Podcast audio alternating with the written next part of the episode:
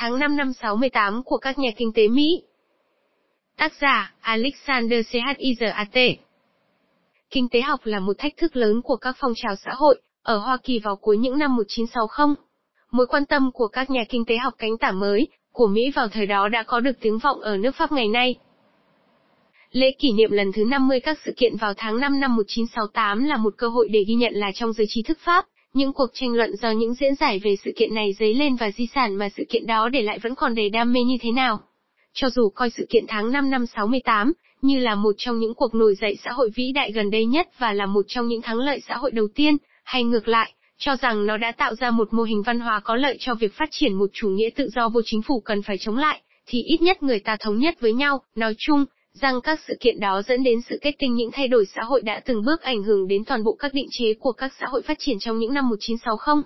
Các đại học, với tư cách là tổ chức, và các khoa học xã hội, với tư cách là một hệ thống các tri thức và niềm tin, nằm ở trọng tâm của yêu sách. Ở Hoa Kỳ, kinh tế học là một thách thức lớn của các phong trào xã hội, do cuộc nổi dậy của sinh viên, mà người ta ghép với sự trỗi dậy của cánh tả mới, bàn luận nhiều đến cách thức mà kinh tế học được giảng dạy lẫn các cấu trúc kinh tế của xã hội Mỹ. Phong trào phản kháng này, một phần nào đó không được biết đến, nay có được tiếng vọng trong các cuộc tranh luận đương thời trong giới học thuật của Pháp. Đầu những năm 1960 đánh dấu sự trở lại nắm quyền của Đảng Dân Chủ dưới chính quyền Kennedy và Johnson. Về mặt chính sách kinh tế, ảnh hưởng của Galbraith đối với Kennedy phần lớn bị thay thế bởi chính sách kinh tế của các nhà lý thuyết của tổng hợp Keynes Điển, trong đó có Paul Samuelson và Robert Solow. Galbraith chỉ trích các nhà kinh tế đó chỉ quan tâm đến mức của việc làm và của của cái quốc gia, hơn là quan tâm đến bản chất và cấu trúc của những biến đó.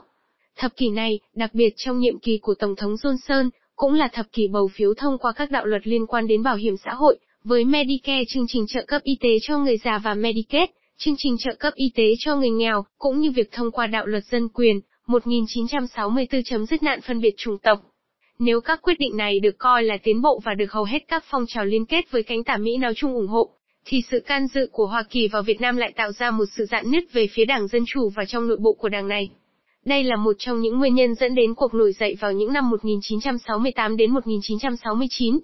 Một cách giải thích khác, được biểu trưng trong ký ức tập thể bằng hình ảnh của người hippie, nằm ở sự phê phán một xã hội tiêu dùng và nạn tàn phá môi trường, cùng với sự phê phán các giá trị, tập quán và lối sống được coi là mang tính tư sản, nghiêm khắc và bóp nghẹt tự do. Tình trạng bộ môn vào những năm 1960 những kinh nghiệm của chính sách kinh tế mới, New Deal và nền kinh tế thời chiến đã làm biến đổi nền kinh tế Mỹ. Rất nhiều nhà kinh tế, do thiếu một đoàn thể các nhà quản lý công, đã tham gia vào các cơ quan liên bang. Mong muốn thực hiện một kế hoạch hóa kinh tế đã góp phần phát triển việc sử dụng các mô hình kinh chắc học. Ở cấp độ học thuật thuần túy, sự toán học hóa môn học này càng được chú trọng trong các năm 1950 và 1960. Các khoa kinh tế của Viện Công nghệ Massachusetts MIT, nơi có những nhân vật nổi bật như Paul Samuelson và Robert Solow, và Đại học Chicago, nơi có Milton Friedman và Gary Becker, từ nay thuộc vào những khoa có ảnh hưởng lớn nhất về mặt học thuật. Chính vì phản đối khoa học kinh tế trừu tượng, mang tính giả thuyết và suy luận, phi lịch sử và mạo xưng là phi chính trị này, mà các nhà kinh tế học như nhà thể chế học John Kenneth Galbraith và nhà kinh tế học cấp tiến Paul Suzy đã đứng lên chống lại. Các bài viết của Galbraith đã tạo được tiếng vang lớn trong giới sinh viên và công chúng, được thể hiện trong khuôn viên các trường đại học vào cuối những năm 1960.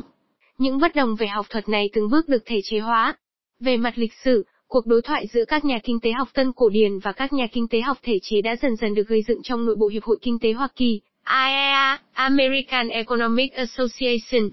Nhưng vào năm 1958, bên lề một cuộc họp của IEA, những nền tảng đầu tiên của Hiệp hội Kinh tế học Tiến hóa AFE, Association for Evolutionary Economics, đã được thiết lập, tập hợp những nhà kinh tế học có thiện cảm với khuynh hướng thể chế và lịch sử.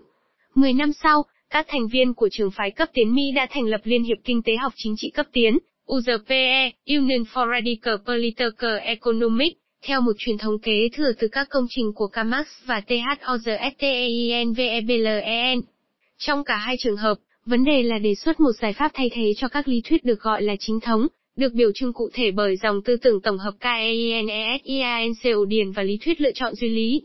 Trong một cuốn sách có tựa đề The Political Economy of the New Left, Kinh tế học chính trị của cánh tả mới, nhà kinh tế học người Thụy Điển ISSAZLINDBECK đã đề xuất một phân tích toàn diện các ý tưởng của cánh tả mới, Mỹ, được thể hiện trong khuôn viên các trường đại học vào những năm 1968 đến 1969, bằng cách chỉ ra những hội tụ mà cánh tả mới chia sẻ với sự phê bình kinh tế học của các thành viên của AFEE và UZPE.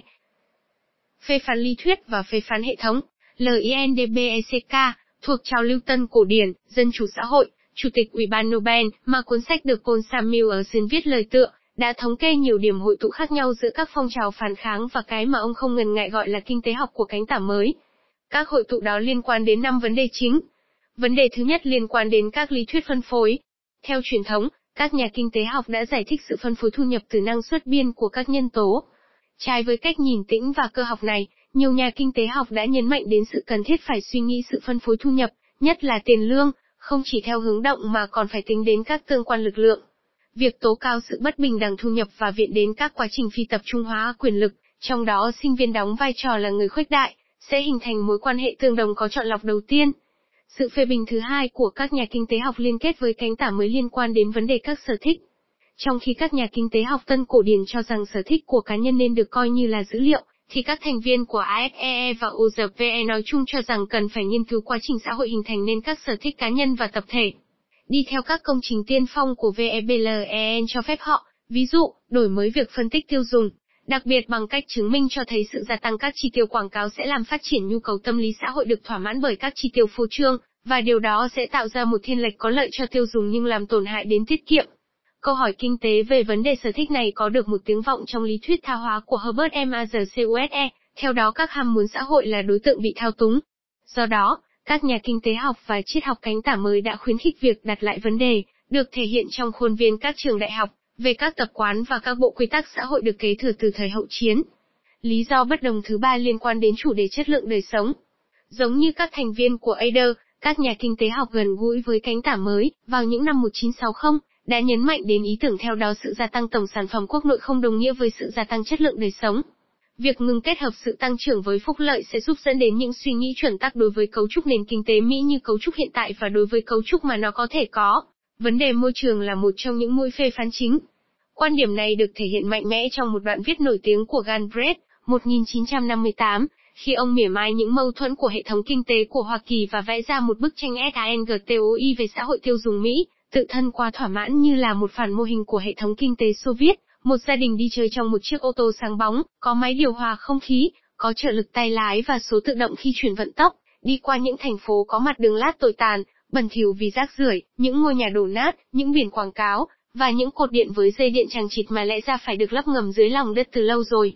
Họ về vùng quê nơi mà nghệ thuật quảng cáo đã làm cho phần lớn cảnh quan bị che khuất. Rồi gia đình của chúng ta dùng bữa ngoài trời với những thức ăn được đóng gói sang trọng, được lưu giữ trong một thùng nước đá sách tay, và ngồi xuống bên một con sông có dòng nước bẩn. Gia đình kết thúc buổi tối trong một công viên, vốn mang tiếng là nguy hại cho sức khỏe và đạo đức. Nằm dài trên chiếc nệm hơi, trong tấm lều ni lông, trong mùi hôi thối của rác thải trong quá trình thối giữa, người này người kia có thể có suy nghĩ mông lung trước khi chìm vào giấc ngủ, về tính chất không giống nhau một cách kỳ lạ của những phúc lợi mà họ được ban cho. Trong thực tế, phải chăng đây là nét tinh hoa Mỹ? Điểm bất đồng thứ tư liên quan đến vấn đề thuyết tiến hóa. Các nhà kinh tế học tân cổ điển bị chê trách là xử lý những thay đổi thị yếu, bên trong một khuôn khổ hạn hẹp và với một quan điểm ngắn hạn.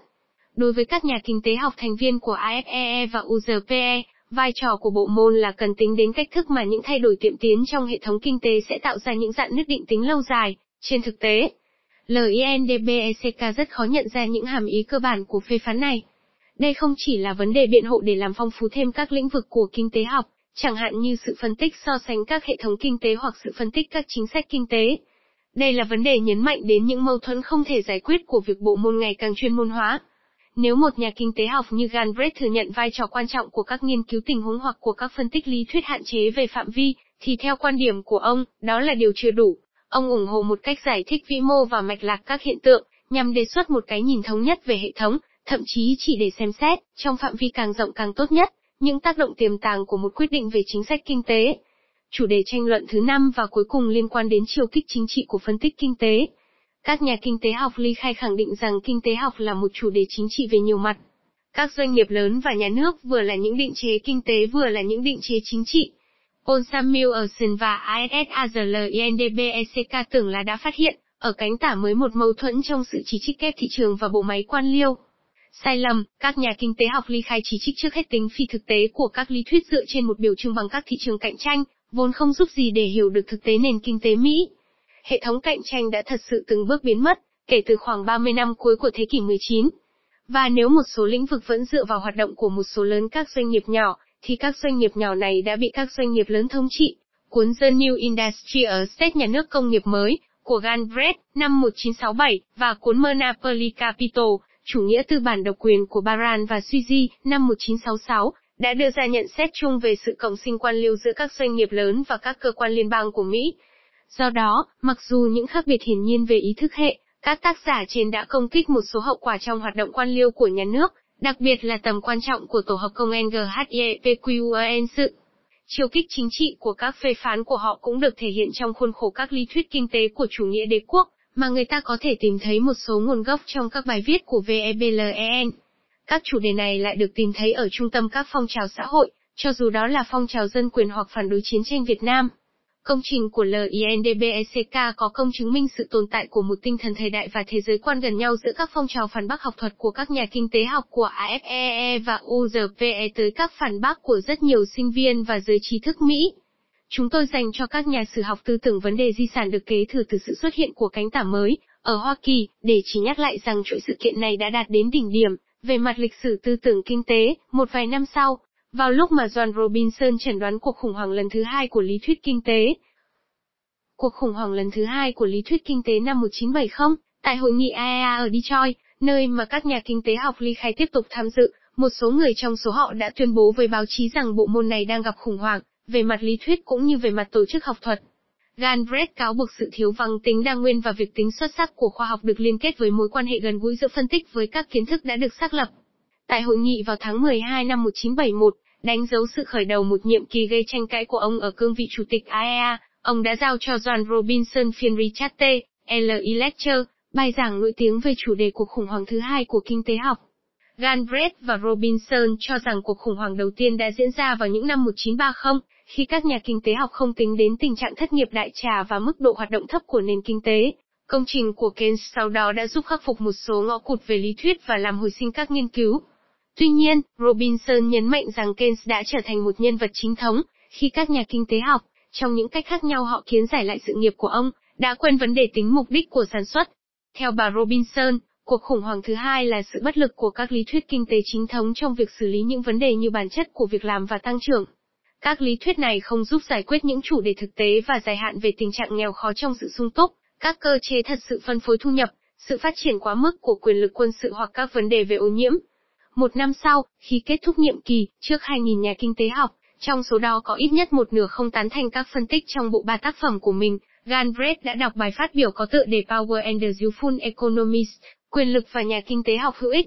Yếu tố trung tâm trong thông điệp của ông đề cập đến sự cần thiết phải tính đến các hiện tượng quyền lực trong phân tích kinh tế, để không phá vỡ mối liên hệ với thực tế. Trái với những gì lý thuyết tân cổ điển đặt thành tiên đề, ông nhấn mạnh rằng, chính sự phân kỳ, chứ không phải sự hội tụ, giữa lợi ích riêng và lợi ích chung, là điều cần được giả định là chuẩn mực, trong trường hợp không có bằng chứng nào khác ngược lại. Khi cho rằng lợi ích chung là không thể quy giản về tổng các lợi ích riêng thì rất khó để tin vào hiệu quả của việc nội hiện hóa qua thị trường các ngoại ứng tiêu cực để giải quyết tạm bỡ những tác hại của môi trường. Đó là lý do vì sao kinh tế học không thể không mang tính chính trị. Đó là một hệ thống các niềm tin, theo lời khẳng định của Galbraith. Từ nay, đối với nhiều nhà kinh tế học ly khai, kinh tế học trung lập là bộ môn nghiên cứu các mối quan hệ quyền lực, chứ không phải là một môn học phủ nhận hoặc che giấu các mối quan hệ đó. Và lại, chúng ta có thể thấy từ những phân tích tương đối giống nhau về các mối quan hệ quyền lực ấy, có một số nhà kinh tế học cấp tiến người Mỹ đã đề xuất các lý tưởng chuẩn tắc, và vì thế các giải pháp chính trị, đôi khi khác biệt rất nhiều với các giải pháp của Galbraith. Nước Pháp, tranh luận trở lại những cuộc tranh luận giữa các nhà kinh tế học Mỹ không liên quan gì đến tình hình kinh tế hiện tại, ở Pháp. Cuộc khủng hoảng, vốn đã bắt đầu vào mùa thu năm 2007, đã đặt ra những câu hỏi mới về một cuộc khủng hoảng có thể xảy ra, mà bộ môn học đang trải qua, và được biểu hiện cụ thể bởi các phong trào ly khai về học thuật. Chẳng hạn, trong nhiệm kỳ 5 năm của FZANOIS Lăng, tại Hội đồng các trường đại học quốc gia, trước quyết tâm thành lập một tiểu ban mới về kinh tế mang tên thể chế, kinh tế, lãnh thổ và xã hội, mà đặc biệt hiện thân là Andrea Zlean, đã có một quyết tâm đối lập mà hiện thân là Jinte Izole, vừa được trao giải Nobel Kinh tế. Cuộc tranh luận này đã vượt xa một sự tranh luận cá nhân hay một chiến lược học thuật đơn thuần. Có thể diễn giải sự kiện đó như là sự kết tinh những dạn nứt về khoa học luận, vốn tồn tại giữa các lý thuyết được cho là chuẩn mực và các lý thuyết phi chính thống, giống như những dạn nứt của kinh tế học Mỹ từ lúc đầu cho đến những năm 1960. Trong cả hai trường hợp, chúng ta nhận thấy có những khác biệt lớn, cả về đối tượng của kinh tế học, khác biệt về thực chất, bản chất của đối tượng này, khác biệt về bản thể học và các phương thức nghiên cứu khác biệt về phương pháp luận, tất nhiên, cũng như những khác biệt về chính tê giờ ý thức hệ. Trong khi dự án thành lập hai tiểu ban kinh tế riêng biệt trong giáo dục đại học có vẻ như bị bỏ rơi vào thời điểm hiện tại, thì việc cải cách các trường trung học đang trong quá trình xác thực sự tách biệt này, ở cấp trung học.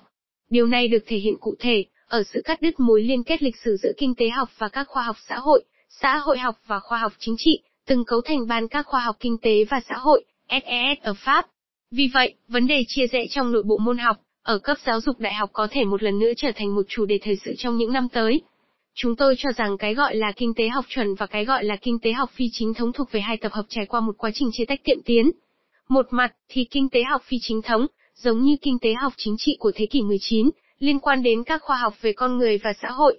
Nó sử dụng những đóng góp của xã hội học tổng thể và hệ thống và khoa học chính trị của thế kỷ 20. Mặt khác, thì kinh tế học chuẩn là một khoa học mới nổi về tác nhân và thông tin, chủ yếu có quan hệ với tâm lý học thực nghiệm và kinh tế học thần kinh. Thuộc về khoa học mới về tác nhân này còn có các lĩnh vực khác của xã hội học hoặc khoa học chính trị, song những suy tư của nó lại dựa trên tác nhân chứ không còn dựa trên con người, trên một mạng các tác nhân hơn là các tầng lớp xã hội, trên các quyền lực vi mô, và bất đối xứng hơn là các tương quan lực lượng được thiết lập trong xã hội. Chúng tôi không phủ nhận khả năng có thể có sự làm phong phú lẫn nhau giữa hai cách tiếp cận này. Cuộc đối thoại giữa các nhà kinh tế học tự xưng là ly khai và đối thủ của họ chưa bao giờ bị hoàn toàn cắt đứt. Nhưng những khác biệt về trường từ vựng là sự phản chiếu những khác biệt cơ bản về khoa học luận. Lịch sử các khoa học cũng là lịch sử các chia tách, lần chia tay thứ nhất, liên quan đến kinh tế học chính trị, há chẳng đã là cuộc chinh phục sự tự chủ của kinh tế học chính trị đối với triết học hay sao?